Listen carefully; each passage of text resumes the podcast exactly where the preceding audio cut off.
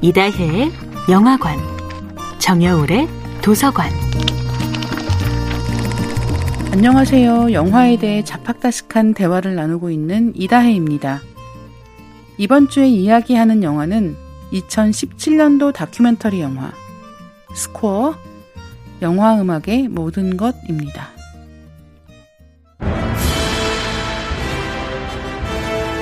영화 음악에서 중요한 것으로 모티프라는 개념을 꼽을 수가 있습니다. 가장 하이라이트가 되는 음정을 모티프라고 부르는데요.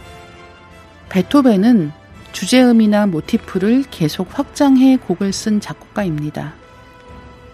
베토벤의 5번 교향곡 영웅의 주선율을 떠올리시면 됩니다.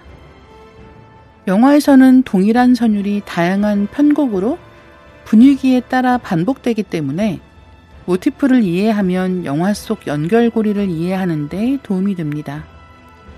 영화 마지막에 이르면 이미 관객에게 익숙한 선율이 가장 웅장한 편곡으로 울려 퍼지곤 합니다. 음악만 들어도 이야기가 이제 끝날 때가 됐다는 걸 아실 수 있을 거예요. 영화 음악가마다 작업하는 스타일도 제각각입니다. 엔니오 모리꼬네는 석양의 무법자, 시네마 천국, 미션, Once Upon a Time in America 같은 영화의 음악을 만들었는데요.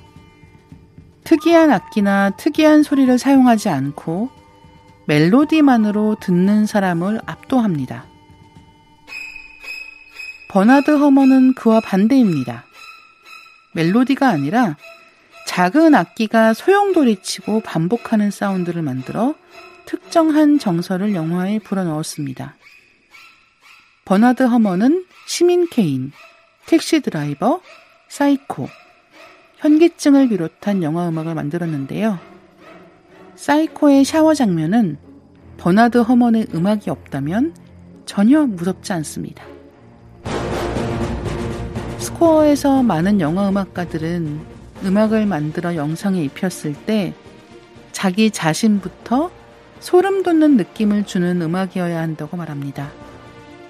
영화 리멤버 타이탄의 영화 음악은 오바마 미국 전 대통령이 대선 후보 시절에 전당대회에서 사용하기도 했습니다.